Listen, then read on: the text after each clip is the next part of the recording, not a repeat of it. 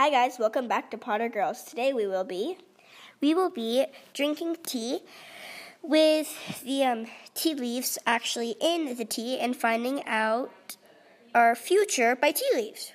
Well, so a tea leaf reading. We will be doing that because in Harry Potter, um, they do it sometimes. So we have some tea in front of us and we will be drinking. Uh, we're to drink it right now, so just give us a second. We're to drink some and then we'll be back to tell you what we got. Hello, guys. We are back, and we just drank our mango flavored tea. I got I, t- I got two actually. I got L and I got a heart, and they both symbolize love. So I will have a lot of romance in my future, apparently. And Ginny got.